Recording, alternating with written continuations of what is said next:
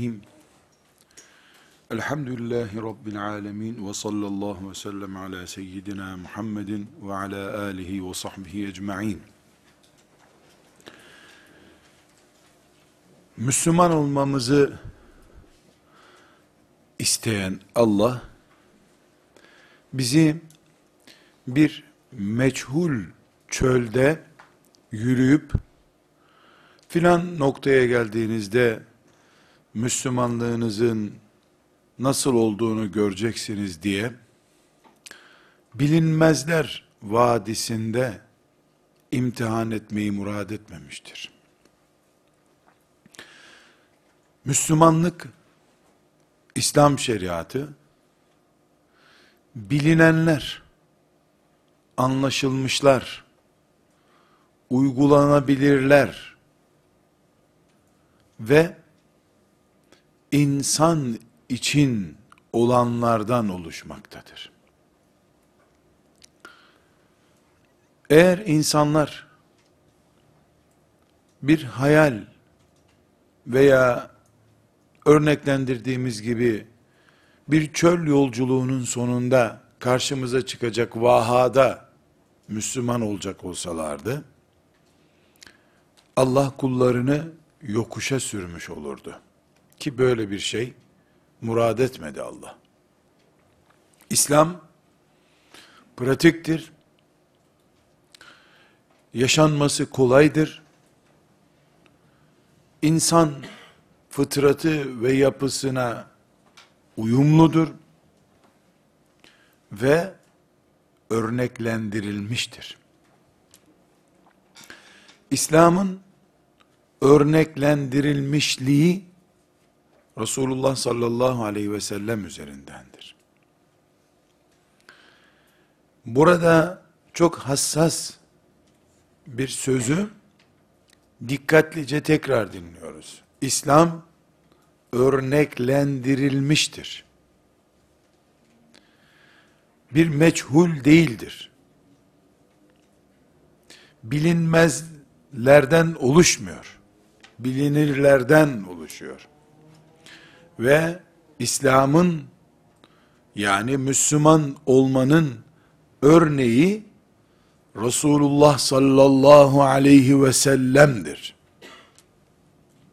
İslam 23 yıl boyunca Resulullah sallallahu aleyhi ve sellem'de örnek olarak sergilenmiştir. Dolayısıyla kıyamet günü.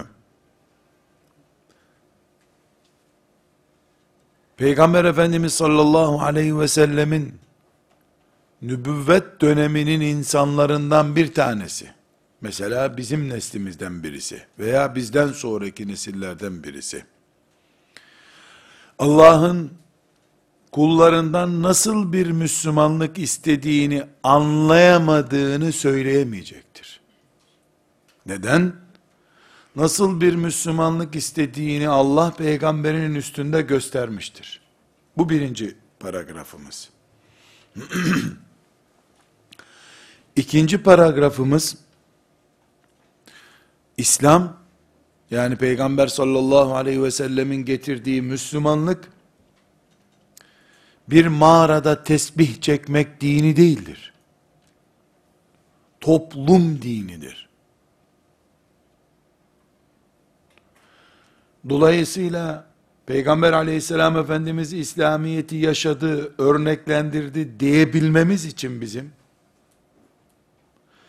Peygamber aleyhisselam ve yanındakiler diye bir tablo göstermemiz lazım. Çünkü Peygamber aleyhisselam Efendimiz kendi başına Hıra mağarasında, Sevr mağarasında, Medine'nin bir hurma bahçesinin hurmalarının altında sabahlara kadar namaz kılmış olsa ki sizin de bildiğiniz gibi peygamberlik kendisine gelmeden önce Hıra mağarasında bunu yapıyordu. Tefekkür ediyordu. İkra ayeti ilk defa ona Hıra mağarasında geldi. Ne yapıyordu orada? tefekkür pozisyonundaydı. Tek başına yapacağı Müslümanlık oydu. İkra ayeti gelir gelmez evine çekildi, kapandı, büzüldü.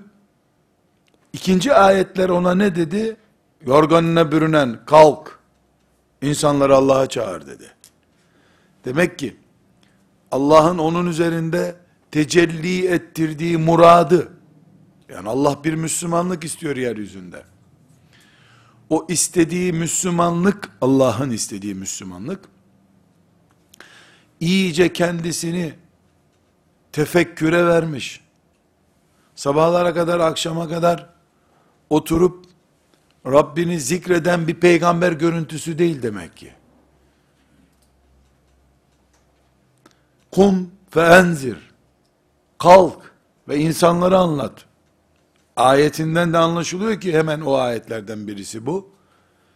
Yanındakilerle beraber oluşan tabloyu istiyor Allah. Birinci paragrafa tekrar dönüyoruz. Bu ikinci paragrafı anlayabilmek için.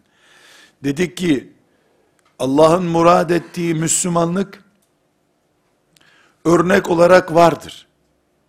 Yaşanabilirliği, pratikliği Peygamber aleyhisselam üzerinde görülmüştür. İkinci paragrafa tekrar dönüyoruz. Allah peygamberini tek başına bir mağarada tesbih çekerken görmeyi murad etmedi. Aksine Peygamber aleyhisselam ve yanındakilerden oluşan tablo İslam'ın örnek tablosudur. 23 yıllık Müslümanlığı veda hutbesini irat buyurmasından önceki dönemi 23 yıllık Müslümanlık örneği o Mekke ve Medine sokaklarında kuş bakışı görülen manzaranın bütünüdür. O manzaranın bütünü Allah'ın murad ettiği toplumun örneğidir. Orada ne var o toplumda? Resulullah var sallallahu aleyhi ve sellem. Ona iman eden biricik ashabı var. Müşrikler var. Münafıklar var. Yahudiler ve onlar gibi diğer din mensupları var.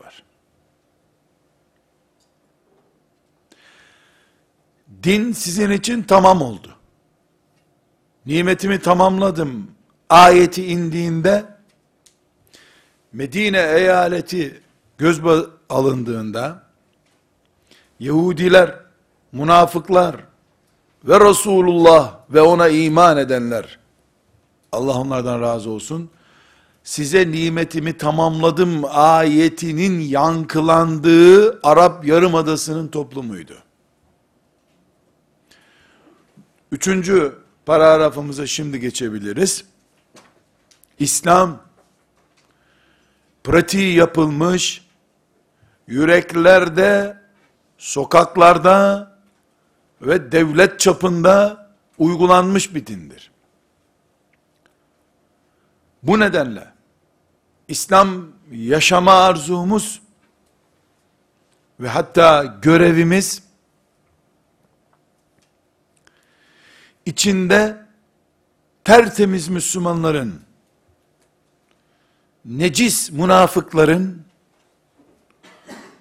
Yahudi ve Hristiyan olduğunu söyleyen kitlelerin müşriklerin bulunduğu toplumun adıdır. Ve bu toplumun yaşam tarzını da Allah'ın şeriatı Kur'an belirleyecektir. Bu üç paragraftan bir sonuç paragrafı çıkarmak istiyoruz. Bizim İslam'ın örneği bulunan bir din olduğunu söylememiz realitedir. Nedir o realite? Resulullah sallallahu aleyhi ve sellemin 23 yıllık hayatı. Peygamberlik dönemine ait hayatı. Ve Peygamber sallallahu aleyhi ve sellem kendi başına hayali bir din yaşamamıştır. Etrafındaki ashabı üzerinde pratiğini yapmıştır bu dinin. Bugün veya yarın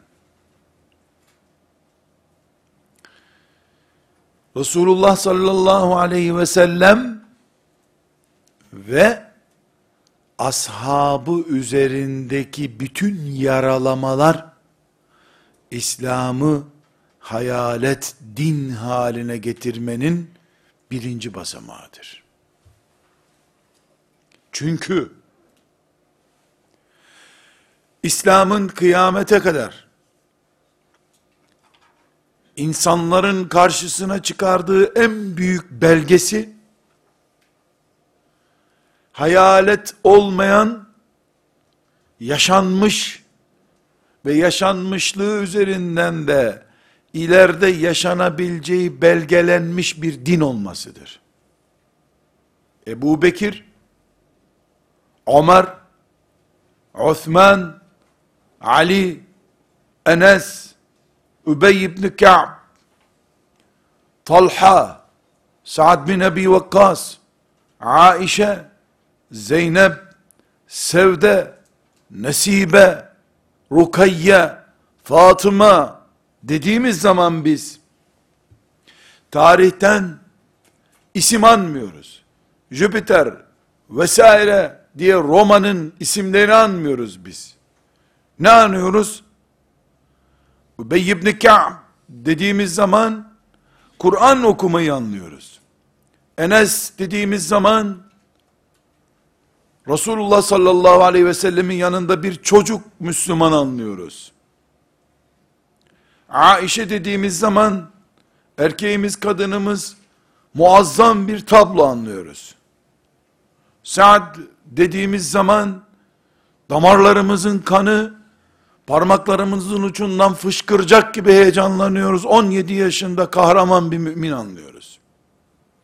Üsame diyoruz. Gözümüz yerinden çıkacak gibi oluyor. Biz Jüpiter'i anmıyoruz. Roma'da filan heykeli anmıyoruz. Allah'ın yeryüzüne indirdiği dini hazmetmiş müminleri anlıyoruz. Ve Allah'ın onları karşımıza çıkarışındaki hikmetin bizi kıyamet günü belgesiz bırakmak, konuşamayacak duruma getirmek olduğunu anlıyoruz. 17 yaşında Resulullah'ı savunan Sa'd bin Ebi Vakkas'ı kıyamete kadar bütün müminler örnek görmek zorundadır. 18 yaşında üniversitede Resulullah sallallahu aleyhi ve sellemin şeriatını yalnız bırakan delikanlılar kıyamet günü Sa'd'ı karşısında müthiş bir belge olarak görecekler. Bu nedenle çok ciddi bir şekilde anlamamız gereken bir hakikat vardır. Nedir o hakikat? İslam örnekli bir dindir. Hayalet din değildir. Bu örnek Resulullah'tır sallallahu aleyhi ve sellem. O Resulullah da aleyhissalatu vesselam tek başına fotoğraflar çektirip giderek din yaşamış değildir. Yaşadığı din ashabına yaşattığı dindir çünkü. O dini ashabının üzerinde pratik yaptı. Bugün biz İslam iddiasıyla yeryüzü toprağında dolaşırken vaatler üzerinden İslam konuşmuyoruz. Denenmiş, uygulanmış, sonucu alınmış bir din konuşuyoruz. Bütün imkansızlıklara rağmen bugün bütün imkansızlıklara rağmen 23 yılda medeniyeti kurulmuş bir din, iman ettiğimiz dinse bizim eğer, ki öyle, bugünkü bütün imkanlara rağmen, Ve bugün Müslümanların elindeki fırsatlara rağmen bütün insanlığı 23 yılda Allah'ın huzurunda secde ettiremiyorsak bu elimizdeki dinin İslam'ın bunu yapamayacak olmasından değil bizim yapamıyor olmamızdandır. Çünkü bütün imkansızlıklara rağmen vahşi bir toplumu rahmani bir topluma çevirmek 23 yıl sürmüştür. Bugün teknolojisinden maddi imkanlara kadar nimetler içinde yüzen aynı ümmetin uzantısı nesiller 18 yaşında Resulullah'a feda olmuş saatler olamıyorlarsa 17 yaşında Peygamber aleyhisselamın elinden sünnetinin sancağını alamıyorlarsa, bu sorun, İslam'ın kendisinde değil, İslam'a intisap edenlerindedir. Onun için, ashab-ı kiramın örnek pozisyonu, kıyamete kadar, Allah'ın iddiada bulunabilecek, kendisini savunabilecek, böyle bir cüret gösterebilecek kullarını susturacağı belgesidir. Çünkü İslam ağır olsaydı, yaşanamaz olsaydı, uygulanamaz olsaydı, karnı aç, ayakkabısı olmayan, sırtında gömleği olmayan ve ilk defa karşılaştığı İslam'ı ilk defa seyreden o biricik nesil 23 yılda bunu yapamazdı. Bu ayrıntıları sizler de zihninizde tasavvur edebilirsiniz. Ama buradan ben sonuç cümlesine gelmek istiyorum. Sonuç paragrafına geliyorum. Ashab-ı kiram Allah onlardan razı olsun. Ve başlarında Resulullah sallallahu aleyhi ve sellem bu konumlarından kıpırdatıldıklarında, bu durdukları örnek nesil pozisyonundaki o konumdan kıpırdadıkları, kıpırdatıldıklarında bir santim sağa veya bir santim sola, bir santim ileri veya bir santim geri, adeta, adeta, Allah'ın kıyamet gününe kadar izlenmesi için şablon olarak koyduğu pozisyonla oynanıyor demektir.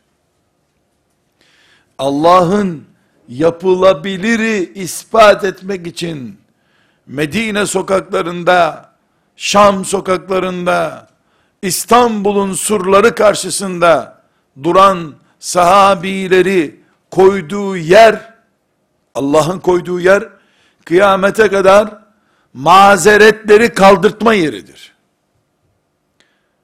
Halid bin Zeyd radıyallahu anh 80 yaşından sonra İstanbul sokaklarında hala ne arıyordu? 80 yaşından sonra Peygamber aleyhisselam evinde misafir etme şerefinden sonra Rum diyarında ne anlıyordu sorusunun cevabı bütün 80'liklerin 90'lık ihtiyarların kıyamet günü kulaklarında şamar gibi patlayacak bir cevaptır. Ne arıyordu orada? Bu sebeple kardeşlerim, Muhammed peygamber değildir. Haşa. Aleyhissalatü vesselam sözü. Ebu Bekir, Ömer, e işte sempatik adamlar değil. Müslümanlıkları da lazım değil. Haşa. Sözü, kulaklarımızı ne kadar tırmalıyor ise, dolaylı olarak da, hadisleri yöntemiyle, sünneti yöntemiyle, veya ashab-ı kiramın şahsiyeti itibariyle, o nesil üzerindeki ileri geri konuşmaların tamamı aynı sonuca götüreceği için kulaklarımızı tırmalamalıdır. Aksi takdirde bile bile imanımızı şeytana kemirtmekte sakınca görmüyoruz demektir. Blok olarak ashab-ı kiramı bu konumda görmedikçe zevkli bir Müslümanlık yaşamamız mümkün değildir. Şehadeti lezzet veren, uykuyu bölüp teheccüde kalkması gıda gibi gelen Müslümanlık, bunları yapanlardan lezzet almakla elde edilebilir. Biz, eski ümmetlerin yaptığı gibi, peygamberlerin etrafındaki salih insanları putlaştırıp, heykellerini dikecek bir ümmet değiliz Allah'ın izniyle. Biiznillah bu ümmette o olmaz. Ama o heykellerinin dikilmesi kadar tehlikeli şey, şahsiyetlerinin çürütülmesi, kaybetilmesidir.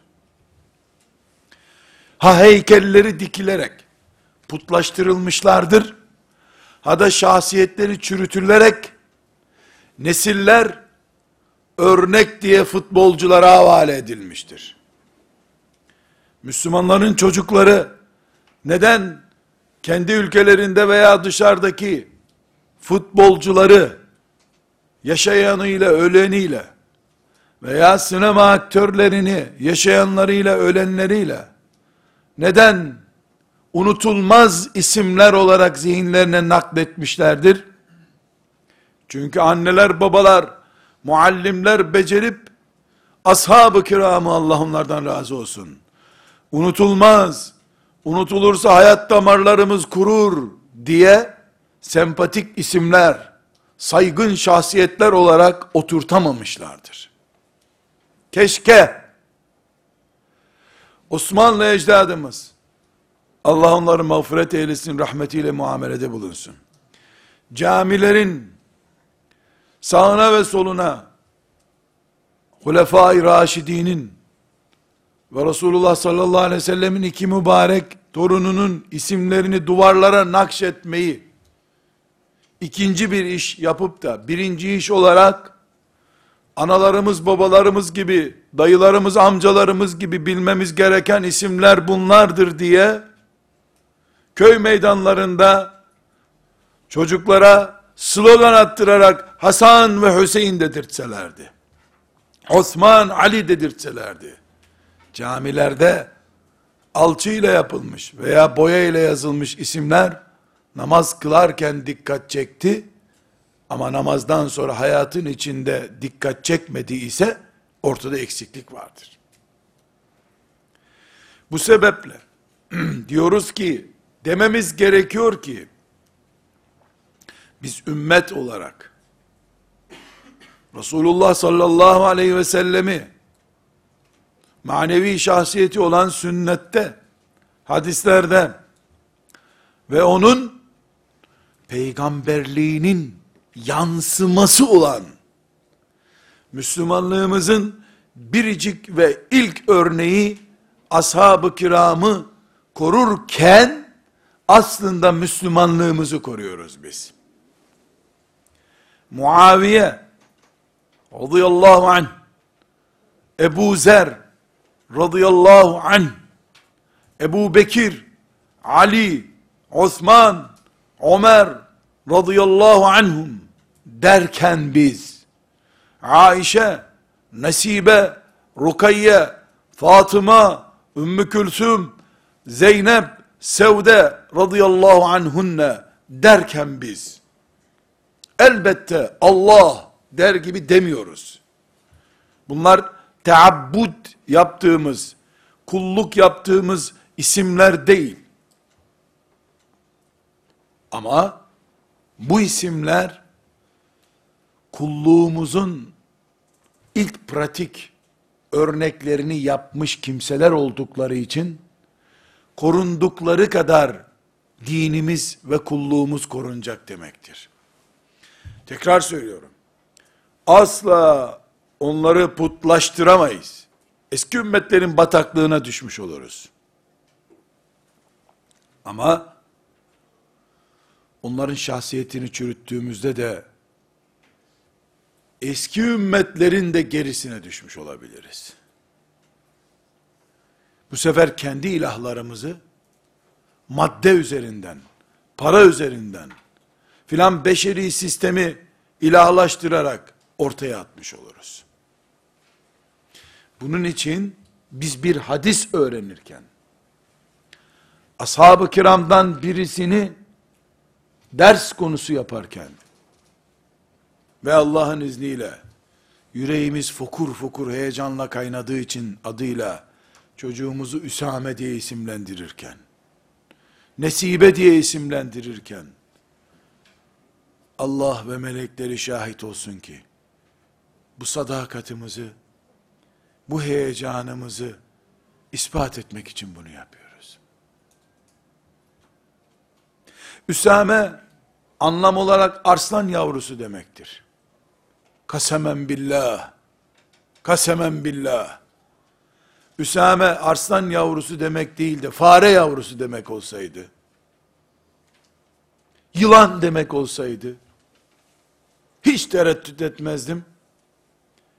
Kırk evladım olsa kırkına da Üsame derdim.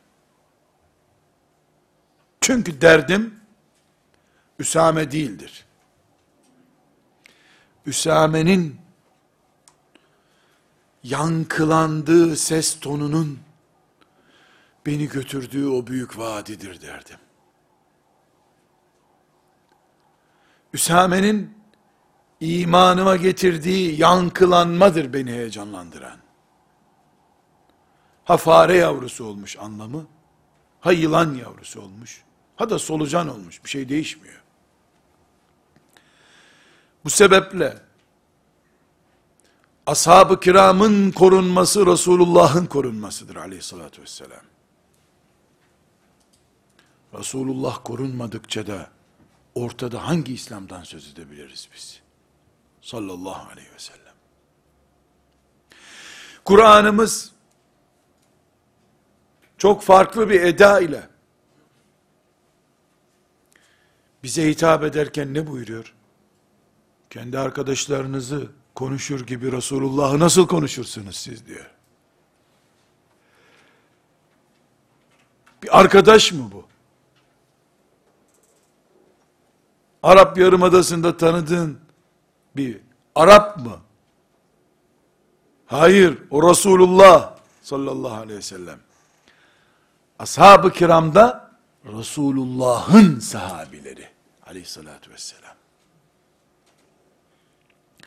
Biz ashab-ı kiramı putlaştırmayacağız. Dur bir dakika.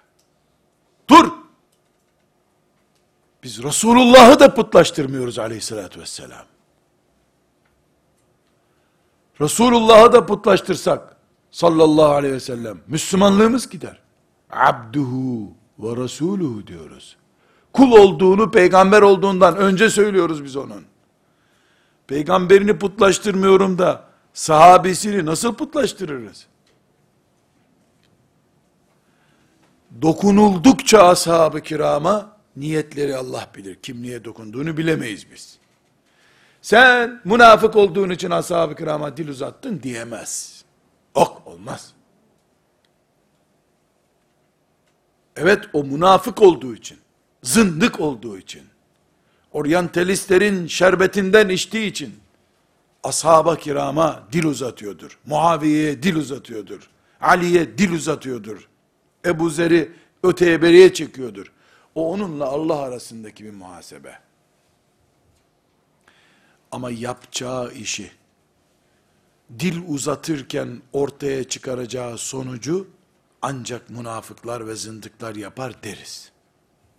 Niyetleri değil, eylemlerin muhtemel sonuçlarını yargılarız biz. Niyet yargılamak Allah'ın işidir. O eylemlerin muhtemel sonuçlarını ise ümmeti Muhammed olarak görmek ve sonuçları üzerine tedbir almak durumundayım ben. Çünkü ben Resulullah'ı korumak, aleyhissalatü vesselam, müdafaa etmek, benim günüm için Sa'd bin Ebi Vakkas olmak, Üsame olmak, Übey ibn Ka'b olmak, ne demektir? Onu anlamaya mecburum ben. Sadece Medine-i Münevvere'de Ravza-i Mutahharasını severek, koruyarak, yıkılmasın, depreme dayanıklı olsun diye ek kolanlar yaptırarak peygamberimi müdafaa edemem ki. Asıl müdafaa edilecek olan onun sünnetidir, dinidir, şeriatıdır. Direkt veya dolaylı olarak Resulullah sallallahu aleyhi ve sellemin şeriatına zarar verecek. Bütün ilaveler, bid'atler ve bütün çökertme, içini boşaltma eylemleri hıyanettir. Bu gafletle yapılabilir, Allah'a salarız. Birilerine alet olarak yapılabilir, tavrımızı kor, biz varken olmaz bu deriz. Filanca hadis iyi değil, beğenmedik bunu. Batılılar bizi ayıplıyor bu hadisten dolayı. Kadınlar horlanıyor bu hadiste. Bunu silelim diyene karşı bu hadisi sen nerede görmüştün? Tirmizi'de. Şahit ol Rabbim. Biz de Tirmizi'yi okumaya başlıyoruz deriz. Onlar Tirmizi'nin 4000 hadisinden birini silmek istediler. İntikamımız, savunmamız 4000 hadisini toplu okuyarak olur bu sefer. Sen mi İbn Mace'yi karaladın? Şahit ol Rabbim. Biz de çocuklarımıza İbn Mace ezberletiyoruz deriz. Savaş böyle yapılır çünkü. Savaşın asıl piyonu şeytandır. O bu rolleri oynuyor. Bazen Hristiyanları kullanıyor bu işte. Bazen Yahudileri kullanıyor. Bazen dinsizleri, mulhitleri kullanıyor. Bazen de beceriyor. Müslümanların arasından da oyuncak seçiyor. Onları da kullanıyor. Ben ana aktör, ana organizatörü bırakıp işlerindeki oyunculardan biriyle meşgul olursam tuzağa gelmiş olurum. Aradığı da o onun zaten. Derenin en dibindeki bulanık bir maşraba suyu temizlemeye çalışmış olurum ben. Dere hala çamur akıyor. Giderim, derenin başından harkı temizlerim, bulanıklığı baştan önlerim. Çünkü hain, İbn Mace ders kitabı okutulmadığı için, Tirmizi ders kitabı olarak okutulmadığı için, kütüphanelerde arşiv malzemesi gibi durduğu için bunu becerebiliyor zaten. Resulullah kelimesinden sonra, sallallahu aleyhi ve sellem demeyi beceremeyen, cuma namazına gelmiş Müslümanlar bulunduğu için o bu işi becerebiliyor. Yayarım salavatı, okurum, okuturum, ezberlerim Tirmizi İbn Mace'yi, biiznillah, onun üç saldırısına bin cevap vermiş olurum. Taarruza geçerim. İblis, yeni yapmıyor bu işi. Bunu daha önce Musa Aleyhisselam'ın Tevrat'ı üzerinden denedi, ne yazık ki becerdi. Çünkü Musa'nın Enes İbni Malik'i yoktu. Bunu İsa Aleyhisselam'ın İncil'i üzerinde denedi. Ne yazık ki becerdi. Çünkü İsa Aleyhisselam'ın Übey ibn Kâb'ı yoktu. Ebu Bekir'i yoktu.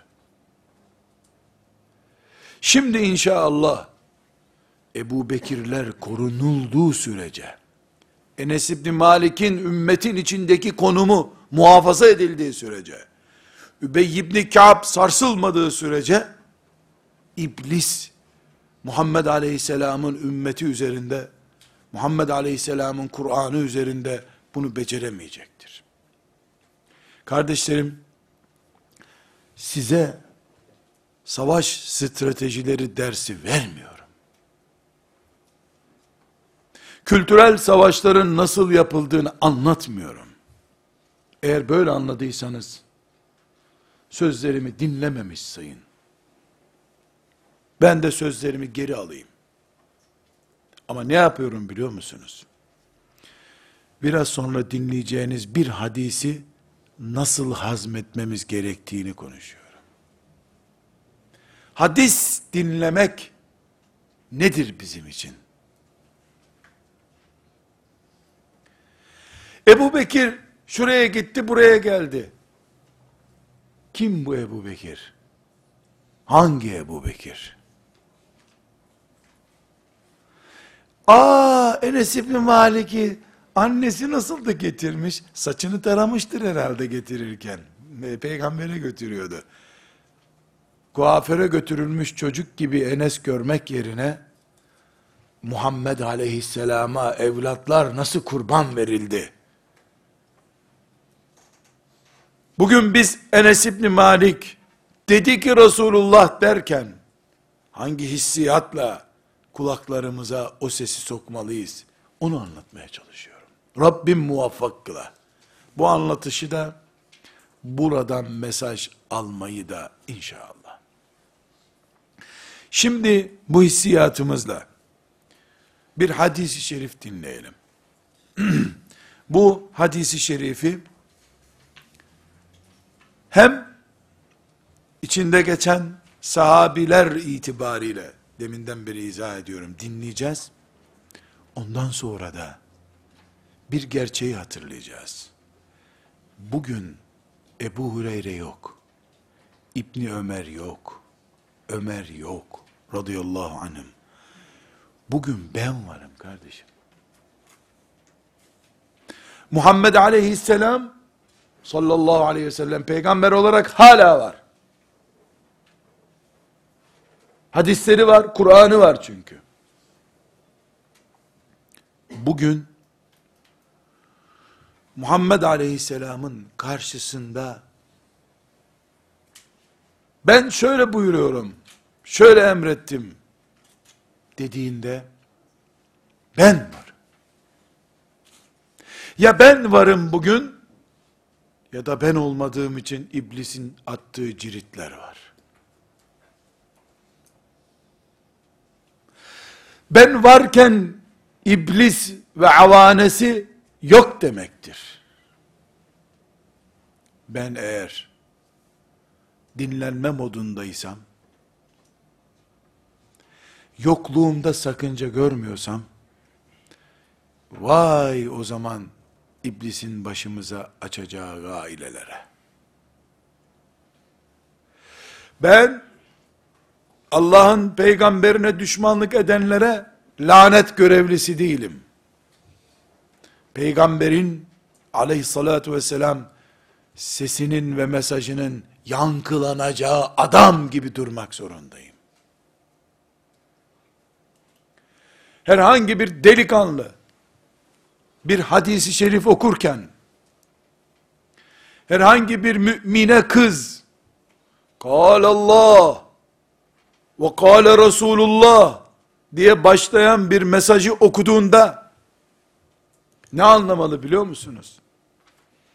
Ravza-i Mutahhara'dan yavrum diye hitap ettiğinde Peygamber sallallahu aleyhi ve sellem aradaki 3000 küsür kilometre de olsa 10 bin kilometre de olsa bu uzun mesafeye rağmen Ravzasından çıkan o ses bir radarın nesnelerden birisini kendisine çarptırdığı gibi o ses yüreğime çarptı buyur ya Resulallah dedim.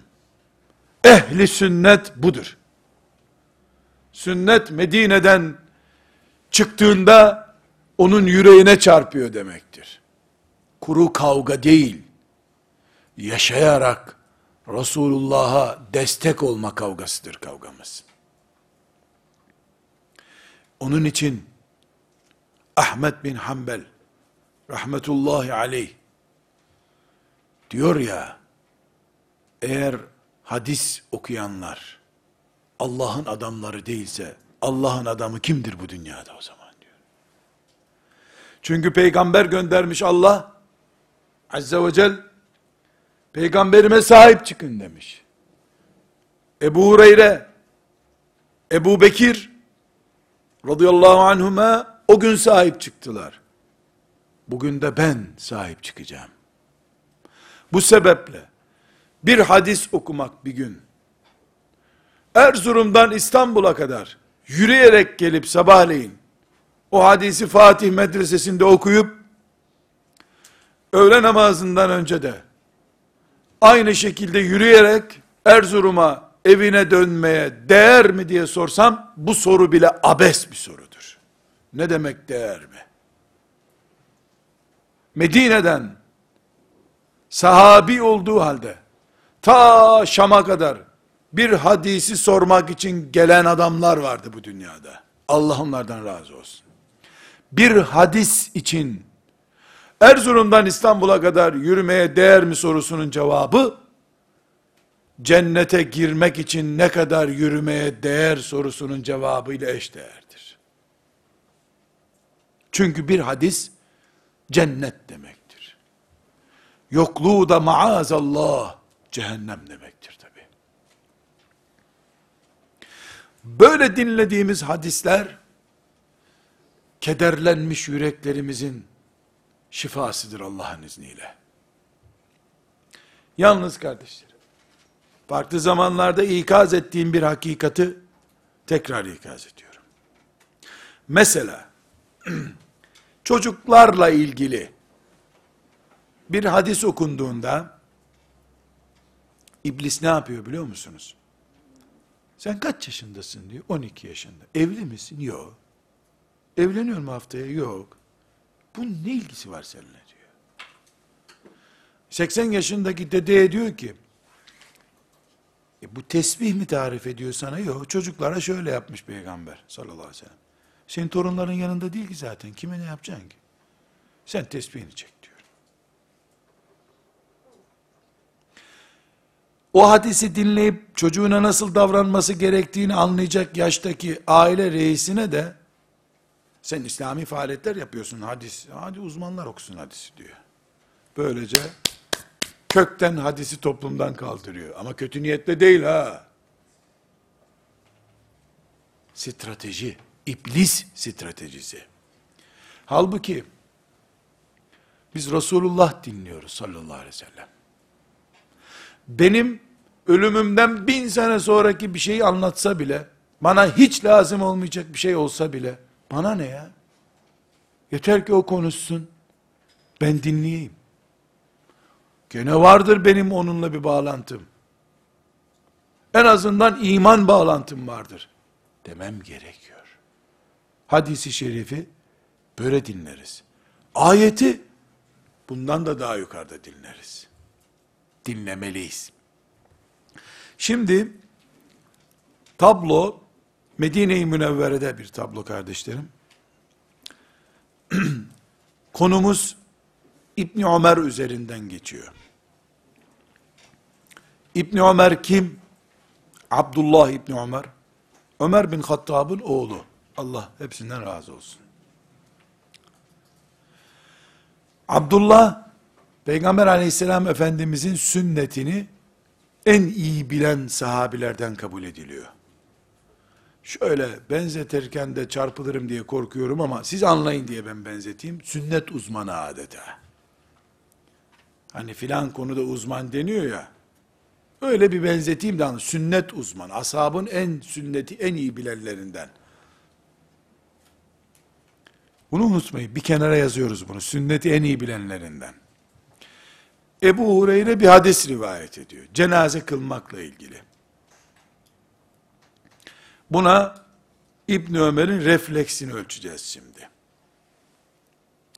Müslim'de 945. hadisi şerif, Bukhari'de ise 1323. hadis-i şerif. Küçük bir dipnot bir kenara yazabilirsiniz. Hadis kitapları sıralanırken ağırlıklarına göre sıralanır. Önce Bukhari'den başlanır. Bukhari'de Müslim'de, Tirmizi'de denir. Önce İbn Mace'de denmez mesela. Bukhari'de de varsa. Sadece İbn Mace'de varsa İbn Mace'de denir. Burada ben Müslim'i önce zikrettim. Bir incelik var burada. O incelik şu. Bu hadis Bukhari'de de var, Müslim'de de var. Bukhari'deki anlatım tarzı benim buraya aldığım tarz olduğu için öncelikle Bukhari'nin ismini değil, Müslim'in ismini zikrediyorum. Müslim'de 945. hadis diyorum mesela.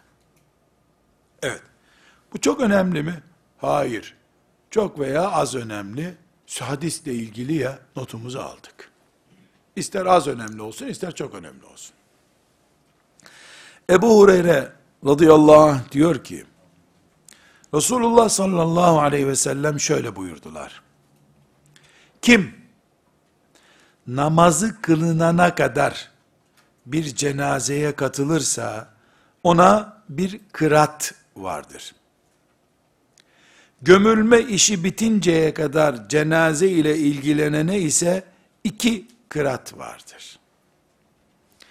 İki kırat nedir diye sordular. İki büyük dağ gibidir buyurdu. Abdullah İbni Ömer'in oğlu Salim der ki, İbni Ömer cenaze namazını kılar ve giderdi. Ebu Hureyre'nin bu hadisi kendisine ulaşınca ne kıratlar kaçırmışız deyip gözyaşı akıtmış.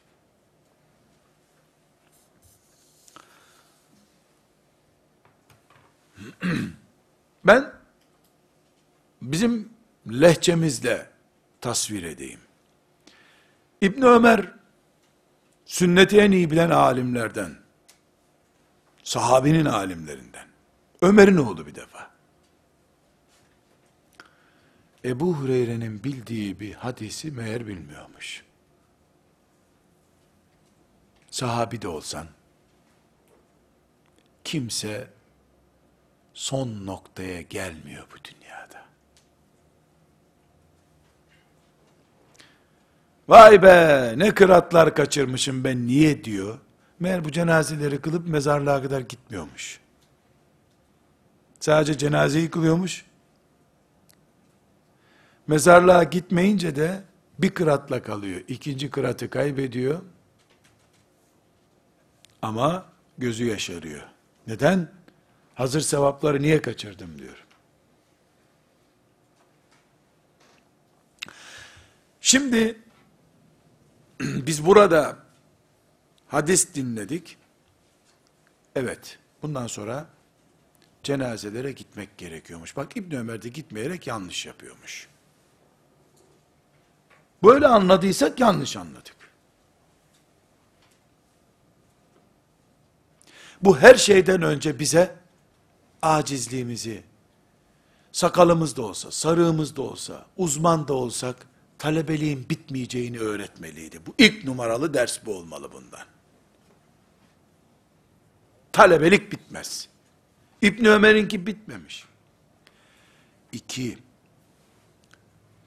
şu tevazuya bakar mısın? Babası da emirül müminin Ömer bin Hattab o gün. VIP çocuk yani.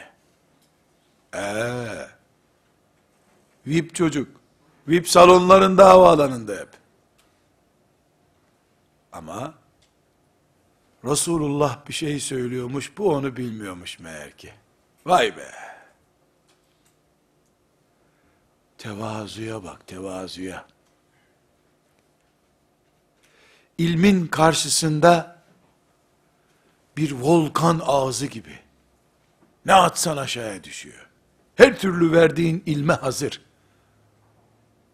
Sahabi bu adam işte. Ebu Hureyre yokken biz Müslümandık demiyor. Ne diyor? Hemen anında muhasebesini yapmış. Ya ben niye mezara kadar gitmiyordum? Diye sonuç raporu veriyor. İbn Ömer zarar etti bu işten diyor. Ebu Hureyre Müslüman olduğunda Allah ondan razı olsun İbni Ömer 10 yıllık Müslümandı.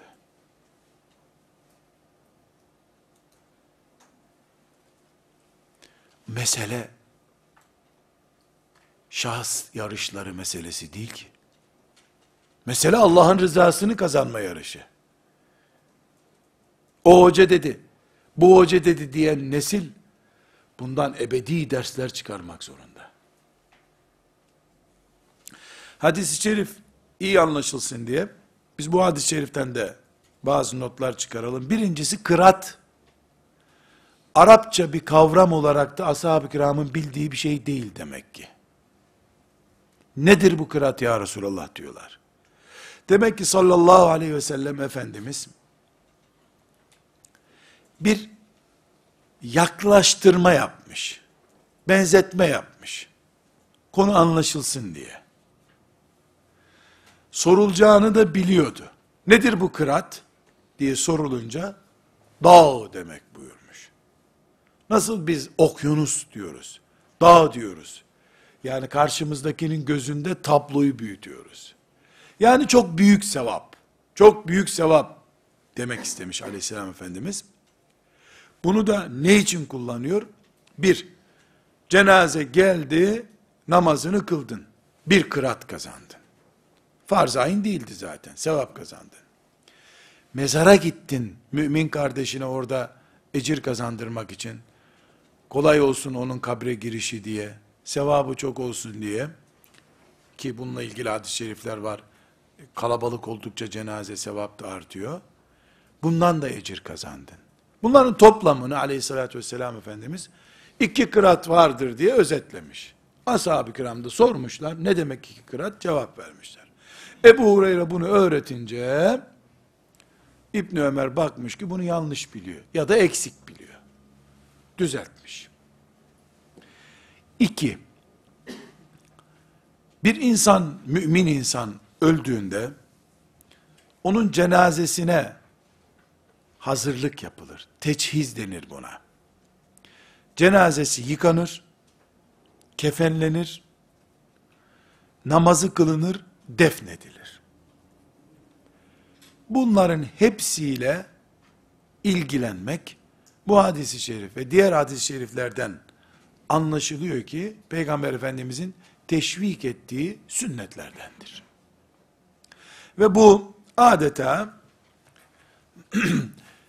bir sevap kaynağı gibi konmuş Müslümanın önüne. Evde üzerindeki elbiselerin çıkanıp hazırlanıp yıkanması, kefenlenmesi, cenazesi, defnedilmesi hepsi bir görev bunların. Bunlar bu arada çok özellikle dikkatimizi çekmesi gereken bir nokta bu. Ama hadis-i şeriften çok dipnot olarak bunu yazalım. Ölüm duygusal bir sahnedir. Acıklı bir olaydır. İnsanın da duygusal anları kontrolünün zor olduğu anlardır. Mekanizması, fren sistemi zayıflar insanın. 70 yaşındayken ağlamaklı bir sahneyle karşılaşıp insan duygusallaşabilir. Bu sebeple iblisin en yoğun bid'at ürettiği pozisyonlar cenaze ile ilgili pozisyonlardır. Buna çok dikkat etmek lazım. Biz sünnetiyle aleyhissalatü vesselam Efendimizin sünnetiyle iktifa ederiz. Gerisini asla ilgi alanımıza sokmayız. Bunu unutmuyoruz. Yüz işlem yapılıyorsa cenaze ile ilgili Allah bilir ya bunun doksanı bid'attır. Konumuz bid'atlerle ilgili olmadığı için ayrıntısına girmiyoruz. Ama buna dikkat edilmesi gerektiğini de vurguluyoruz. Bir şey daha burada özellikle önemli. Bu bahsettiği cenaze müminin cenazesidir. Mümin cenaze olursa böyledir bu. Biz kimsenin kafir olduğuna hükmedemeyiz. Ama camiye getirdikleri tabutun başkaları tarafından namazının kılınmasını bekliyor oluyorsa insanlar, kendileri cenazeyi bile kılamıyorlarsa, bırak camiye gelmeyi öğle namazında, acaba o tabutun içindeki de öyle biri miydi diye merak ederiz. Bu kafirdi muhakkak. Bak oğlu burada kılmıyor diyemeyiz. Bu yanlış olur. Kafiri belirleme hakkım yok ama mümini tanırım herhalde. Ben mümini tanırım. Müminin cenazesini kaçırmam. Mümin olduğuna dair bir emare bulamadıysam e, işim yoğun olur genelde. Benim işime bakarım. İşim vaktimden çok ya zaten. İşime bakacağım mecbur. Burada küçük bir dipdot daha bu vaadi sallallahu aleyhi ve sellem Efendimizin niyetler ve Allah rızasına bağlantılıdır hep. İki kıraat diyor ya.